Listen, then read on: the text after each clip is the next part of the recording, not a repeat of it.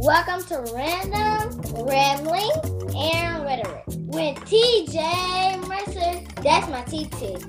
And it's all powered by her Samsung Notes. Now, here's my TT. I just loves me some porta potties, said no one ever. I don't know about you, but the ickiest thing on the planet is when I am forced to use a porta potty. I try to hold my bladder until the last possible minute. And what about nasty public restrooms? Ew, public restrooms plus kids. Parents, what do you do as soon as you take them to a public bathroom? You make them hold up their hands and forbid them to touch anything. Then you get in the stall, there's no toilet paper or seat cover. You handle your business, come out, and then there's no soap or paper towels. Lord have mercy. Jesus is just not a good situation all around. Fortunately, though, fortunately, there's the restroom kit a full bathroom solution the size of a lightweight deck of cards. A deck of cards, y'all. I keep one in my purse all the time just because it's complete with a full patented oversized toilet seat cover, enough toilet paper to cover the essentials, plus wet wipes for your tushy and your hands. The restroom kit is a don't leave home without it necessity for your road trips, you going camping, the beach, festivals, basically any restroom that ain't yours. Even that friend of yours who's cleaning is not their strong suit. You know what I mean? So pop on over and visit therestroomkit.com. That's the restroomkit.com. .Com and when you use the code RAMBLINGS, R A M B L I N G S, you will get 15% off your purchase. So stop going to the bathroom without the full protection you need. Go get the restroom kit at therestroomkit.com. I am TJ Mercer. I am known as the walking exclamation point when I can actually say it correctly. And I uh, am known as the bingo boss because apparently I produce epic bingo games. and uh, but the thing that typically, you know, feeds my bank account is I'm the chief noisemaker of Media Mavericks Academy, where I teach authors, experts, coaches, and entrepreneurs how to book themselves in the media without a publicist and without being a celebrity. I'm really good at what I do because I spent 25 years working in Hollywood. Uh, so if I don't know nothing else, I know media.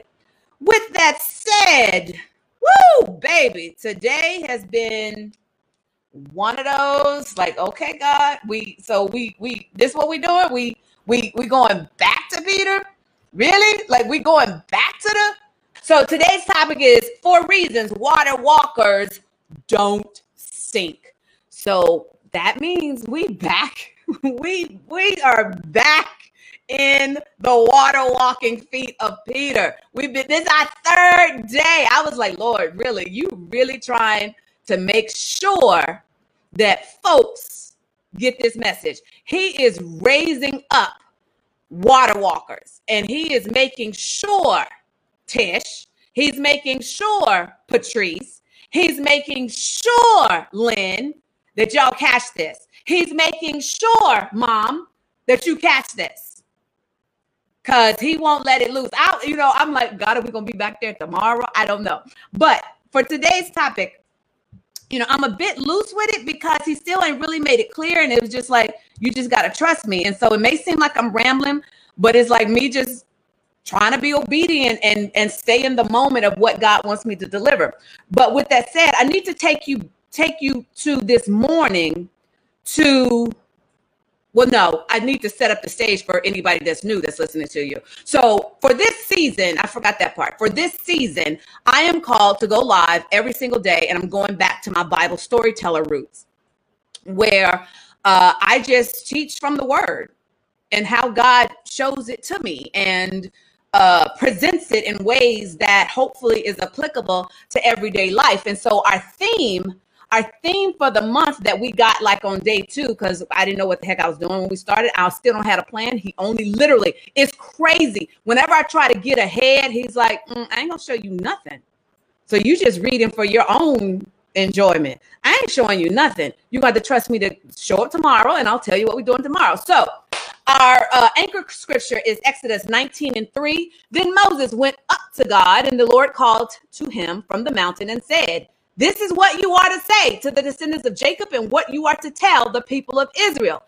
He had me just stop at this is what you are to say. So for this season, what I'm teaching really, for those of you who have known me for a long time, y'all know stuff that's coming out my mouth. Yeah, TJ ain't that smart. She ain't that in tune. She ain't that, you know, profound and she ain't that. so this is what God is telling me to tell you and to tell you that for this season, I am your Moses. I am sent by God. God told me I need to come get you. And I'm spitting all over the place. I need to come get you out of your Egypts, whatever your Egypts are. I had to send a text message um, to someone earlier today that I love. I was like, Your Egypt is complacency. God is sending me to come get you. So I need you to hook your train to my caboose and let's come up out of Egypt. And so then by day three or four, whatever day it was, we realized that we were coming out of Egypt because God wants to raise up some Peters. And we've been, for the last 10 days, we've studied nothing but who? Peter. And I'm beginning to believe that this whole month we're going to just be studying Peter because God, as of today, is showing me he's raising up some water walkers. Because Peter is the only person in history, to my knowledge, that has walked on water. And so he's raising up water walkers in this season, and he wants to make sure that we start inhabiting, we start really looking at what made Peter Peter and all his flaws and all his his idiosyncrasies his impetuousness if that's the right word i don't know his knee-jerk reactions. What made him still did not disqualify him. Nothing he did disqualified him from the call that god put on his life from day one. So that's where we are. So with that foundation laid now we're back to how we got here because I need y'all to understand as as as much as y'all are on the ride, I'm on the ride too. It's like my favorite roller coaster is Colossus in Los Angeles. I go to Magic Mountain all the time, and it's like no matter I knew what was coming. I knew the, the next dip, I knew the turns, but it still was exhilarating. So by the time I teach it to y'all, it's still just exhilarating. I read it them in the morning when he's had me study. Then I get to teach it to y'all, and it's still freaking exhilarating. That's God's word. That's where he has us in this season. This morning, he nudged me awake at 3:30.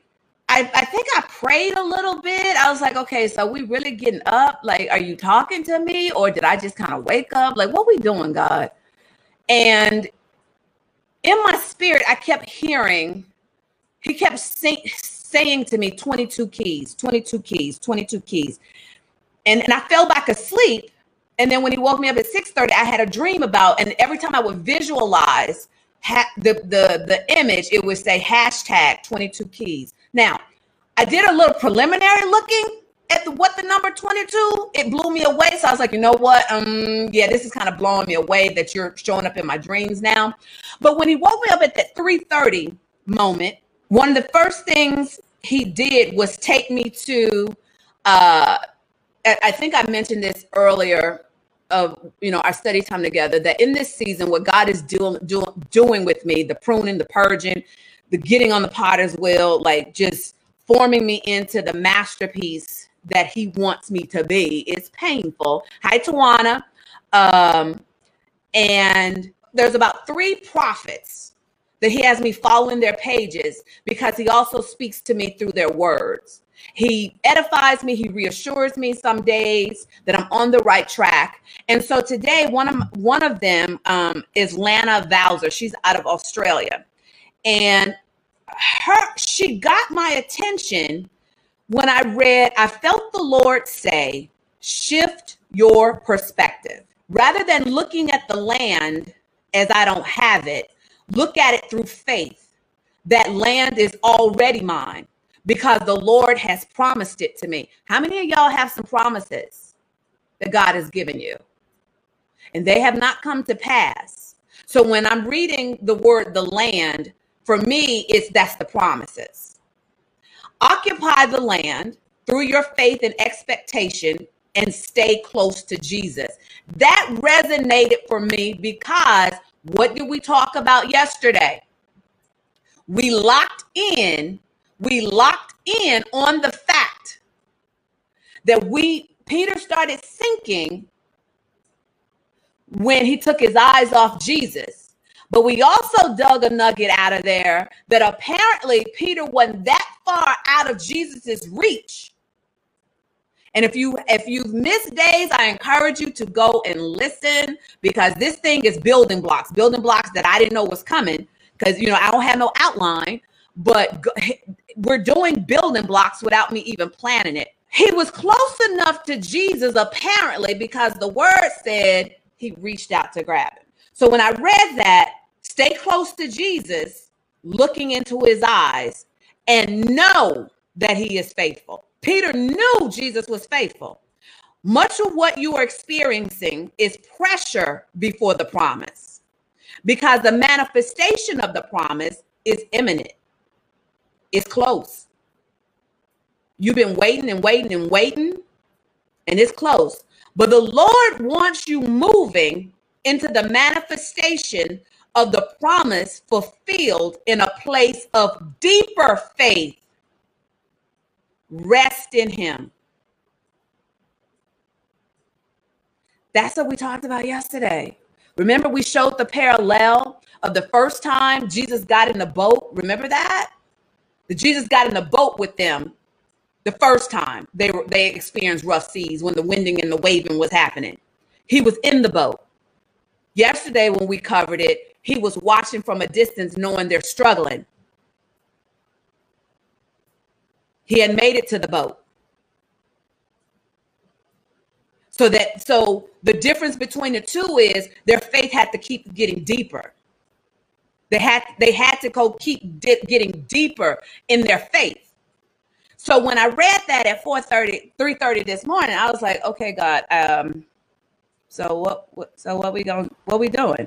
And then it says, here's what got me. God's promises will not be in vain.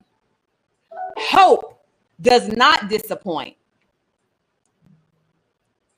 Hope does not disappoint. And then she added the scripture Romans 5 5.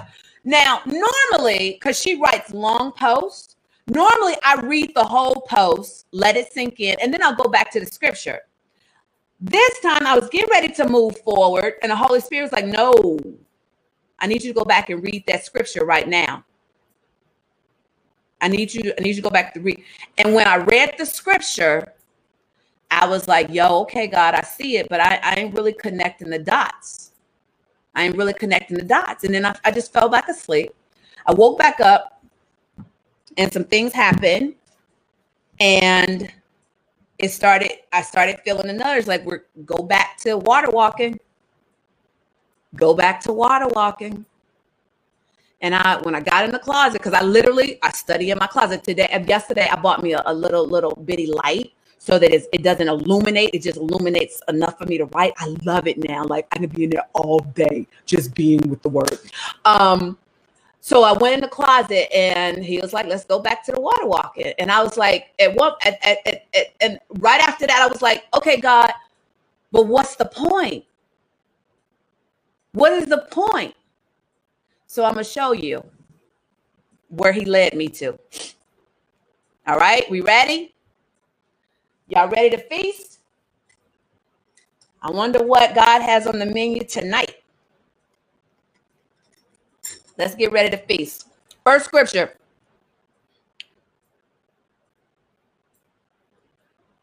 John 6. We're going to look at it. We're going to look at it this time from John's perspective. John 6. Hey, my Sean. John 6 verses 1 through 20. And this is a review again. We've we've dug deep into these scriptures in previous days. So we're not going I'm not going to re- regurgitate. We're just gonna review. I'm gonna hit the the key points to get to our main point. But this time, we're gonna start at the beginning. Remember, we've been just kind of picking up and where where they were Jesus was walking on water. Today, God was like, well, let's go see really what happened before. So Jesus feeds 5,000. After this, Jesus crossed over.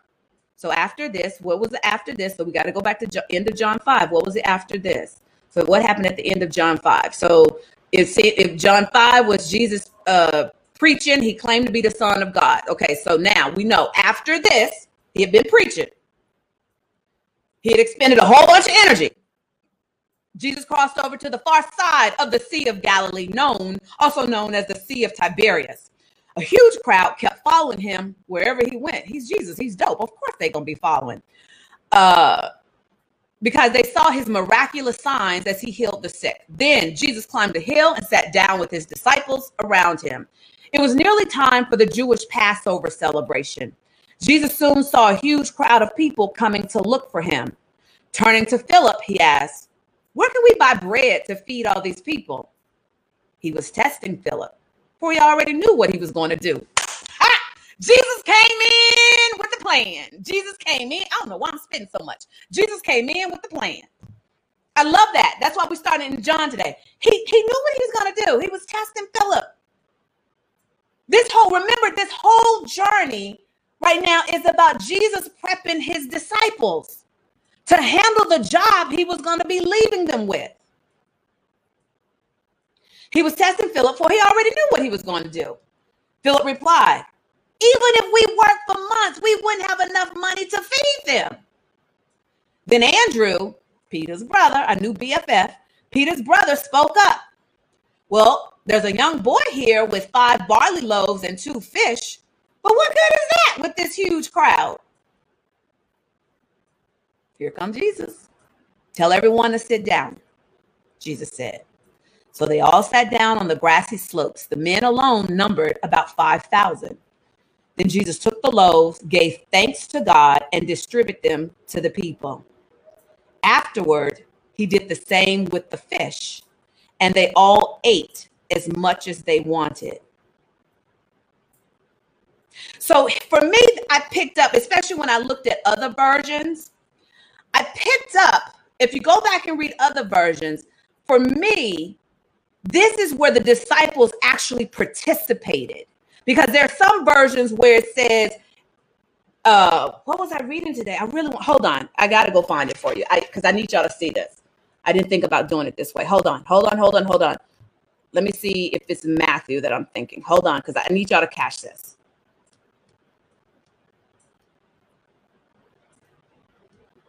Okay, so let's go. Let's go over. Go back to Matthew because I, I, like the way Matthew handles this. Go back to Matthew, Matthew 14. I don't have this written down. Go to Matthew 14 and pick up uh, at uh, verse 14. So Matthew 14, 14. I'm reading from the New Living.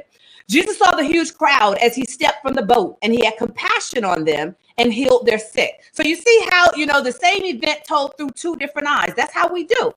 That evening, the disciples came to him and said, This is a remote place and it's already getting late. Send the crowds away so they can go to the villages and buy food for themselves. But Jesus said, That isn't necessary. You feed them. He's telling them ahead of time. Remember Peter's Peter's when when when when Jesus redeems Peter, he tells him, Feed my sheep. But we only have 17. But we only have five loaves of bread and two fish, dude. Bring them here, he said. Then he told the people to sit down. Jesus took the five loaves, two fish, looked up towards heaven, and blessed them. Then, breaking the loaves into pieces, he gave the bread to the disciples. They had to participate. Everything else, to my knowledge of looking at the miracles that Jesus did, it was Jesus doing it. He's turning the corner, and now they got to participate. You got to participate. God is raising up Peters. He's got to train you. You got to participate. And then, actually, as they're doing it, then breaking the loaves into pieces, he gave the bread to the disciples who distributed to the people. So they sit here watching. Remember, there's 5,000 people just counting the men. Jesus is strategic. He gave them the directions. He gave them the directions on how to um, divide the people. He was structured with this. But then, can you imagine? Can you imagine how this looks? They know, the disciples know, the people didn't know. The people didn't know that he only had five loaves of bread and two fish. So they sitting here literally watching folks being fed and nothing running out. Can you imagine how that just kind of started out? Like, what the heck Jesus think he gonna do with with five five five loaves of bread and two fish? I know he God, but come on now, that's just straight impossible. Bert says the world's greatest fish fry. I love it, Bert. What what the heck is is Jesus gonna do with my life? I, I got pregnant at 14. What what what what is Jesus gonna do with my life? I was raised in poverty. There's no way I'm gonna be a millionaire.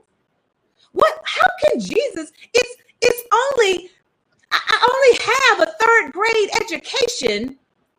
There's no way I'm gonna be an entrepreneur.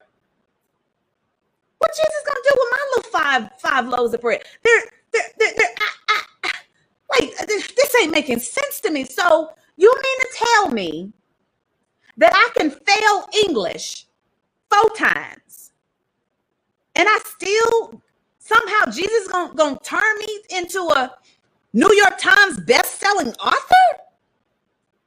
Why did you do that? So can you imagine what the disciples are seeing as they know what they're working with? They know their limitations. And remember one, I forget which one it was, what we talked about. What we talked about. Yes, Bert, it's a but if you say so moment. Like we only got five loaves of bread and two fish, and you tell us to we're gonna dis- dis- disseminate that. But if you say so, we're gonna we gonna at least try. We're just gonna do what he said. Or they sitting there just sitting there back there watching, like, yeah, I want to see how this gonna play out. like, yeah, I know you, Jesus, and you've been doing some pretty dope stuff, dude. But we, I just need to see how this gonna play out. And yet they just continuously not seeing it end. How dope is that? They got to witness it.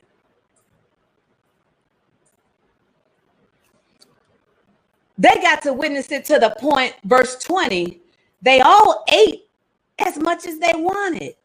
Another version says until they got full.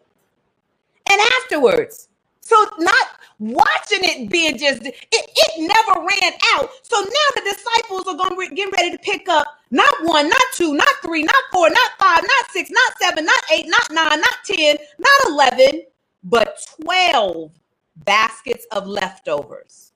Now go back to the beginning though. When they first was like send the crowds away, and and they first came back, but we we we, we what do you mean we gonna feed them? Jesus made provision that they weren't left out.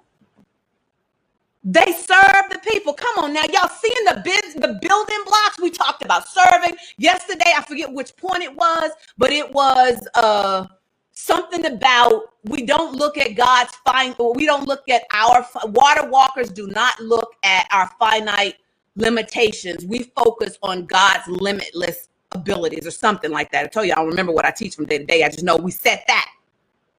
They're watching this happen in real time. And the irony is 12 baskets, one for each of them. They ain't even got a share.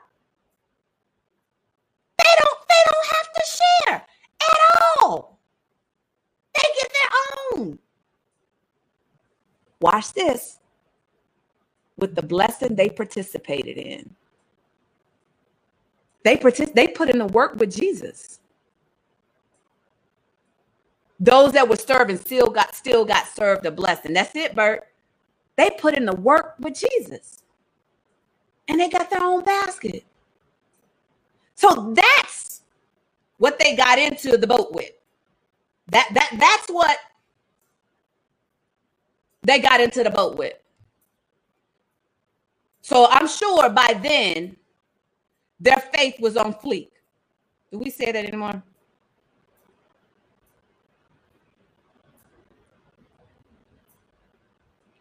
That evening, uh, go back over to John 6. Go back to John 6 now and 16. Go back to John 6 16. That evening, Jesus' disciples went down to the shore to wait for him. They had fed all the people.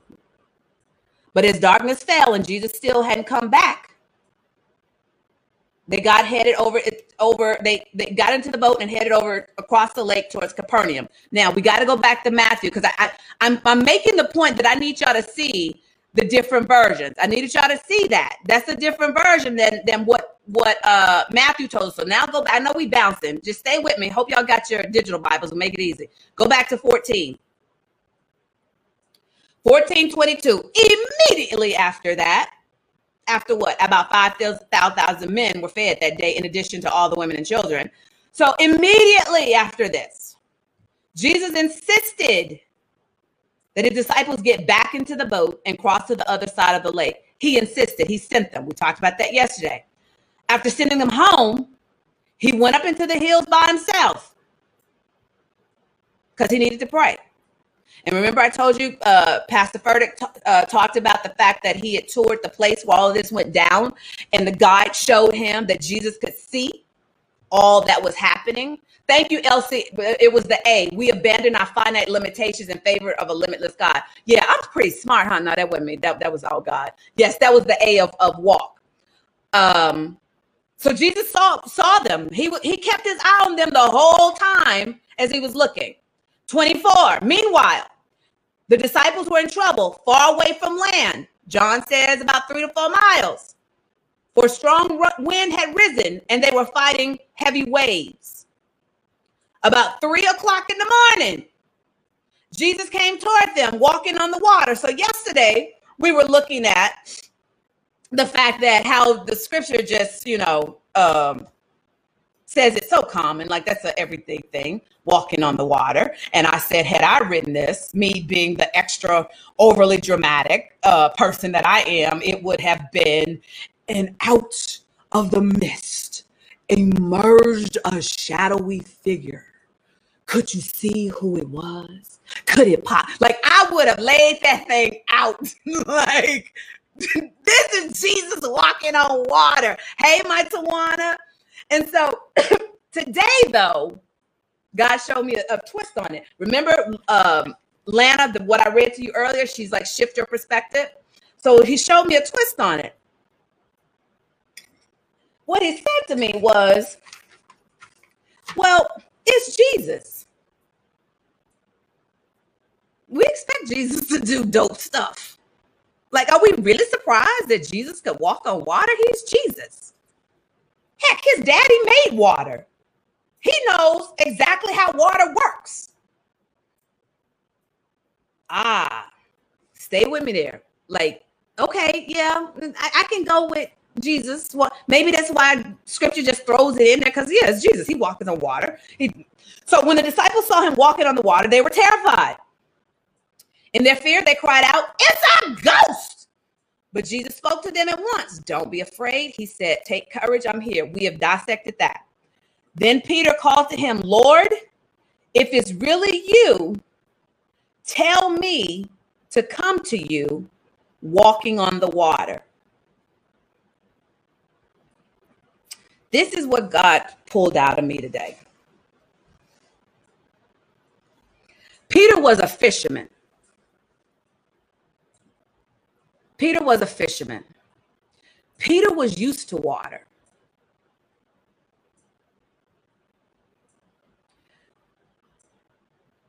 This is a storm that Jesus sent them into.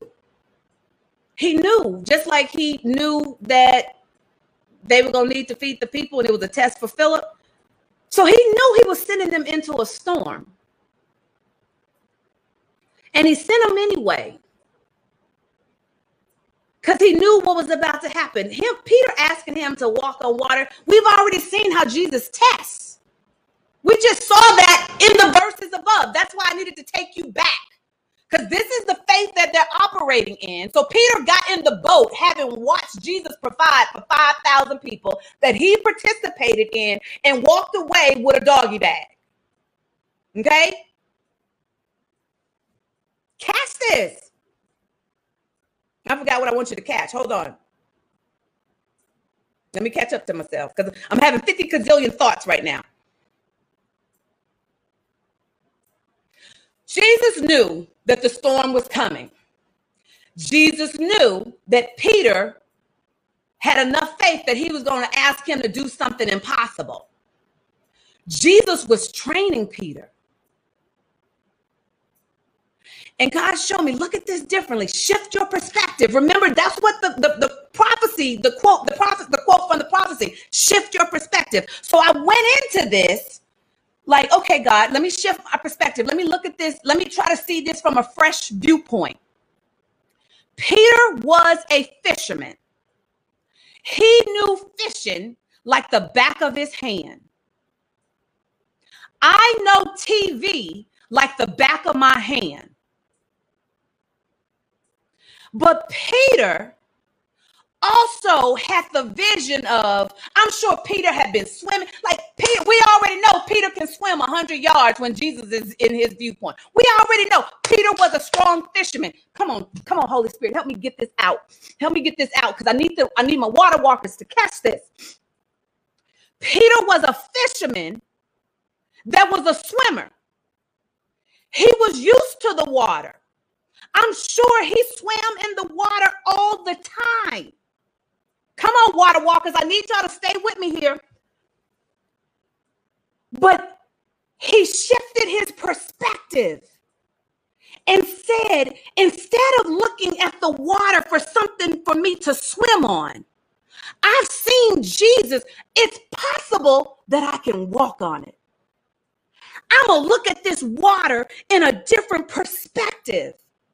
I'm used to swimming in it, but Jesus has shown something to me that shows me, okay, I, I've only been looking at water to my limited perspective for all these years has only shown me that I'm going to swim in this water. But here comes Jesus in the midst of a storm telling me I can walk on it. He shifted his perspective and saw a whole different realm of possibility of what was possible for him. You couldn't have told me that I was never, I was not going to be a TV editor forever. I just knew all I was going to do is be a TV editor.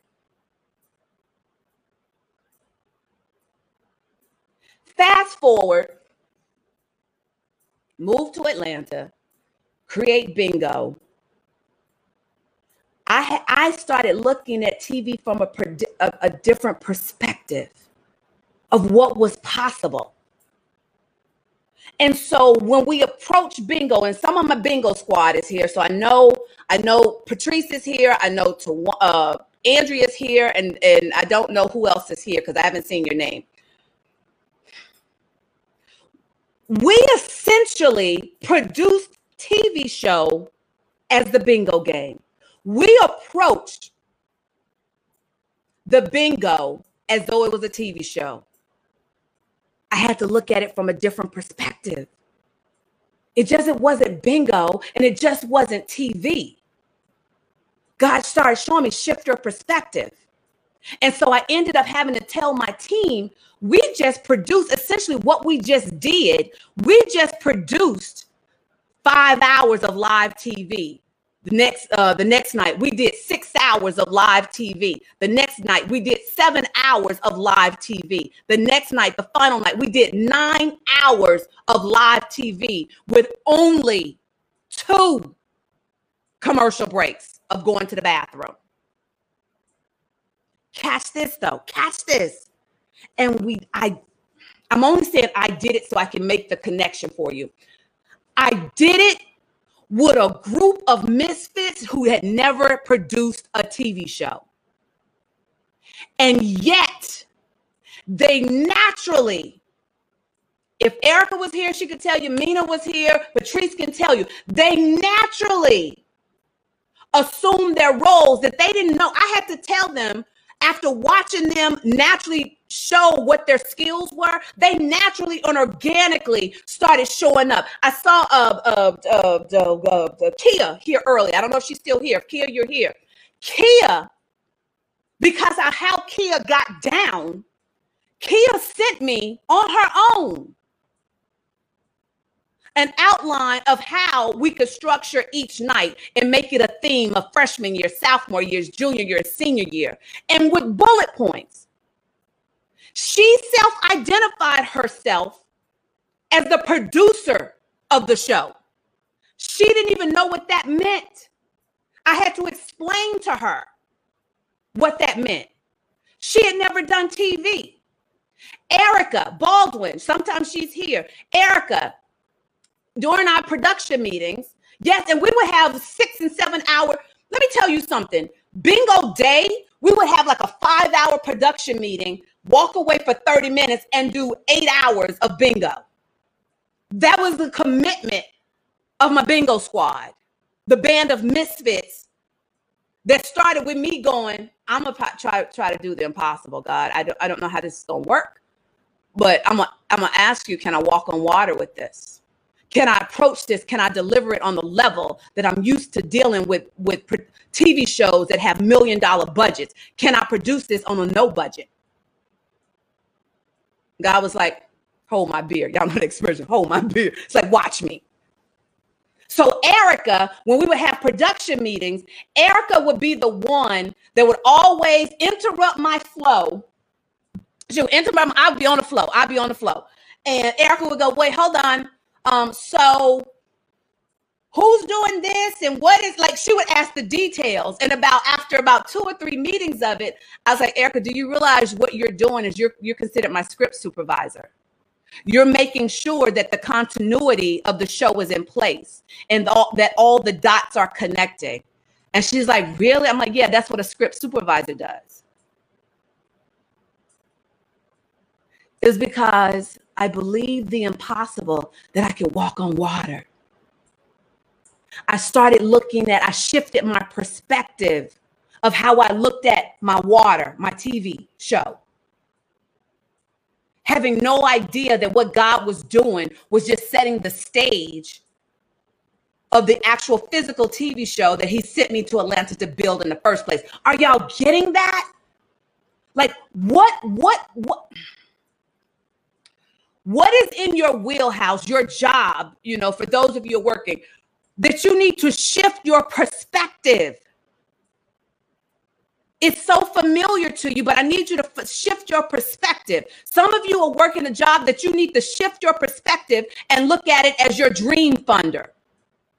That th- this is what you're doing as you're earning the money to fund your dream. Or sometimes you can look at it as your job is your sponsor.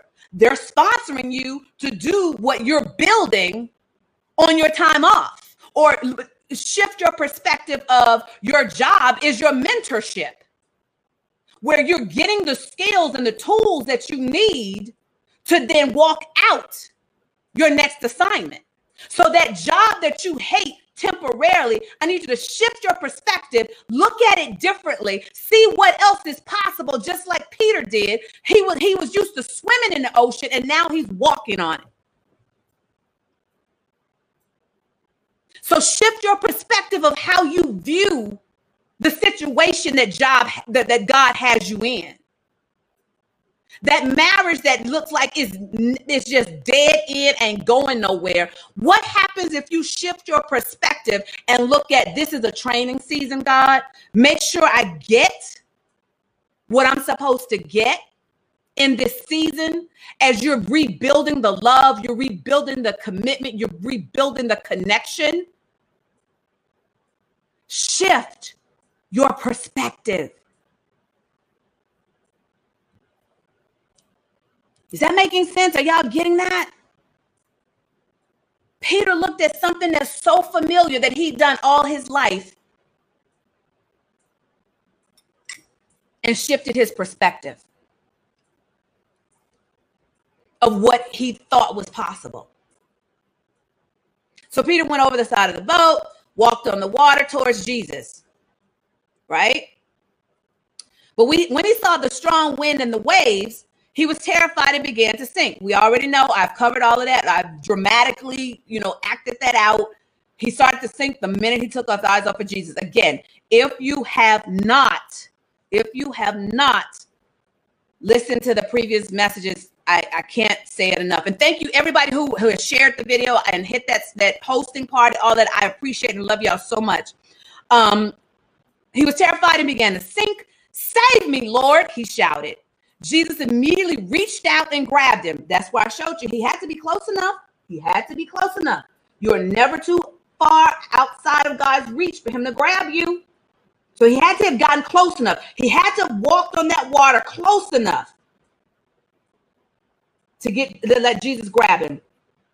You have so little faith, Jesus said. Why did you doubt me? We highlighted yesterday. He didn't say, Why did you doubt that you could do it? Or why did you doubt your skills? And remember, we, we talked about the fact that um, when go back, because I don't want to forget this point because it's going to connect to where we're headed.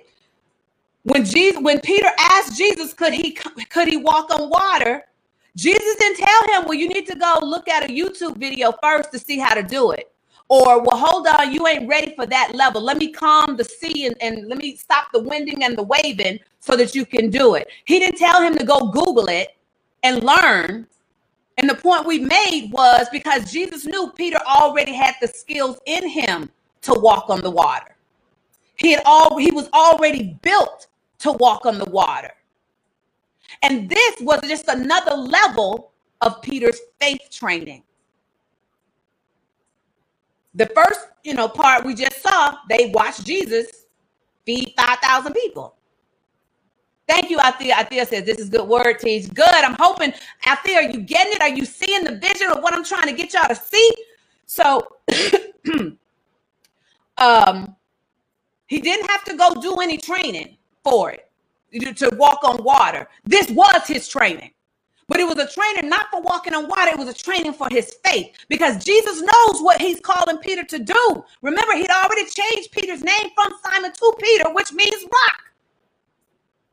So this was already strategic. This was always strategic of what Jesus was doing.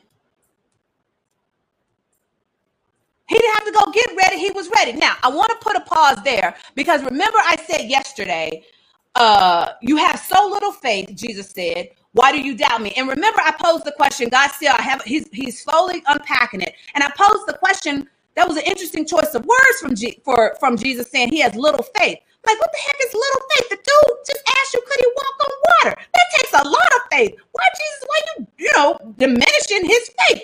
Calling it little and whatnot. I just don't understand. God hasn't given me the answer. However, I did happen across uh, where was I? Uh, hold on. Where was uh? I got to check. Go to fit Matthew 15, 21 and 28.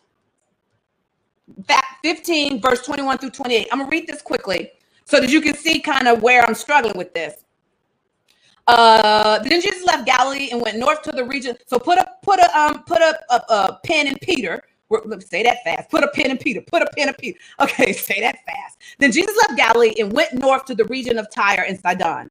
A Gentile woman who lived there came to him pleading, Have mercy on me, O Lord, son of David, for my daughter is possessed by a demon that torments her severely. But Jesus gave her no reply, not even a word. Then his disciples urged him to send her away. Tell her to go away. They said she's bothering us with all her begging. Then Jesus said to the woman, I was sent only to help God's lost sheep, the people, the people of Israel. But she came and worshiped him, pleading again, Lord, help me. She had tenacity. Jesus responded, It isn't right to take food from the children and throw it to the dogs. I remember reading this first time and like, God, you got to show me why you call, you know, a the woman, the dog. That just seems uncharacteristic. So there's probably some layers to this in the Greek and the Hebrew that I didn't really understand it. But it was kind of brutal to call the lady the, the dog. But you know, we we're not gonna dive there just yet. Verse 27. She replied, "That's true, Lord. I love her comeback." I love her comeback when you like, nah, Jesus, you, you ain't getting rid of me this easy. That's true, Lord. But even dogs are allowed to eat the scraps that fall beneath their master's table. That was quick thinking on her feet. Dear woman, Jesus said to her, Your faith is great. Your request is granted. And her daughter was instantly healed. So back up. Your faith is great. Why was her faith great? And she was asking for Jesus to heal her daughter. But Peter asking to walk on water and he trying it, that was just little faith. I don't know. I just wanted to show that to you guys so that if God revealed it in this season of August, that I can come back and teach it to. We've been planting the seeds for this because I'm still struggling. Like, why are you calling it little? I don't understand. That was huge for him to ask that. You ain't giving my boy credit. Then they were eager to let him in the boat. Remember, we talked about every time they got in the boat. Oh, wait, I want to go back. No, I got we gotta go back and finish Peter. We got we gotta go back. So go back to Matthew 14. My bad, y'all. My bad. I told I warned y'all ahead of time. Like this is a, in the moment we making sure we piece this puzzle together. So y'all rocking with me? You with me? You with me? You with me? Um i want to go back and pick up what we talked about yesterday. How did they get back in the boat? How did they get back in the boat? And i and i said i believe i believe that they got back in the boat because Peter, Jesus grabbed Peter's hand, and Peter was, Jesus was like, okay, you got a little faith. We're going to work on that. So now I'm going to show you. I'm going to show you the proper way to walk on water. Because otherwise, how'd they get back, get back in the boat? And then first uh, Matthew 14, 32, when they climbed back in the boat, that's when the wind stopped. Storms cease when Jesus is in the boat that happened the first time we read it is happening here. When you let Jesus in your boat, the winding and the waving has to stop. Then the disciples worshiped him like, yo, you really are that dude. You you really are the son of God. So Jesus was building these building blocks of faith with them. And then uh, we won't go there again, but 621 says, and immediately they reached their destination. And so yesterday we talked about that through all of this storm, through all of this storm, God was still moving them to their destination. In fact, they were walking in the direction of the destination. So there was a lesson in the storm, but it didn't stop their progression to the destination. They still got where they were going, but there was some lessons that Jesus knew he had to send them in the storm for them to get because this is their faith training because at some point he was going to leave them and they had to take over his work. So then I, after I read read back all of that, God showed me all those nuggets that he just showed me how to show you. Hopefully it made sense. Did it make sense? Did it make sense? Did it make sense? Audrey says she kept her eyes on Jesus and kept pressing regardless of the situation. Peter looked at the storm. Like that, Audrey. Like that. So when God finished showing me all of this, and I went to, okay, so is that the point you want me to make to them? And he's like, no. Go back and reread the verse that I showed you at 3:30 this morning. That's the point. That's the point. That's the dots I want you to start connecting for them. Romans 5, 3 through 5. We can rejoice too when we run into problems and trials, storms. For we know, for we know that they help us develop endurance. Peter was developing the muscles to endure the water walking. And endurance develops strength of character. It's all building blocks. Let me, um, I didn't realize the banner was over. And endurance develops strength of character. And character strengthens our confident hope of salvation. So there's a four step here of Peter going through that storm. That storm needs to build his endurance. That endurance needs to build his strength of character. And that strength of character was building his hope for salvation. And that's all I'm supposed to say for today on that. I was like, God, I got other stuff I can tell them. Of, you know, I can really break this down. He was like, not today. That's all you need to know. That that's the point of our storms to get us to the hope for salvation. And at some point through this month, he may have me do it tomorrow. I don't know. I don't have no outline. He may have me do it tomorrow, but he'll have me go back and dissect this as only he can. What's the point? The hope for salvation. So, with that said, who's ready for their four reasons water walkers don't sink for long? We sink for a minute. Peter sunk when he took his eyeball. So, yesterday I gave you the four traits of a water walker. Tonight, and remember, it was interesting. Tonight, yesterday, he had given me the walk acronym, and then I was standing in the shower and I just heard the word sink. And that's how God works with me, the acronyms. He'll drop a word in such a way in my spirit that I know he's getting ready to dissect it. So fortunately, I have uh, waterproof notepads in my shower because of God and how he deals with me like this. And so this is where he, he yesterday he dropped in the shower. Remember I said to y'all, I'm like, he gave me another teaching point. I just don't know when he's going to teach it he wants me to teach it because it will require me to go back to water walkers and like do he really want me to go back to water walkers so we're back to water walkers and why water walkers don't sink for long because we don't spend time we don't spend more time asking why me instead of why not me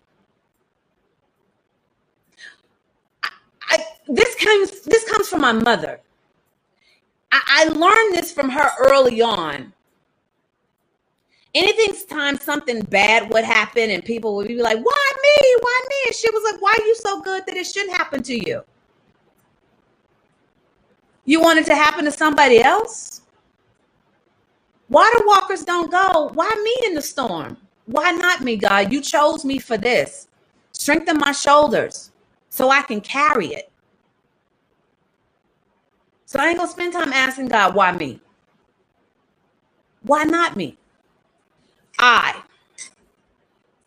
Water walkers don't inhale more negativity from outside than we inhale the positivity from the God inside of us. We don't spend a lot of time taking in the negativity of what's going on in the world.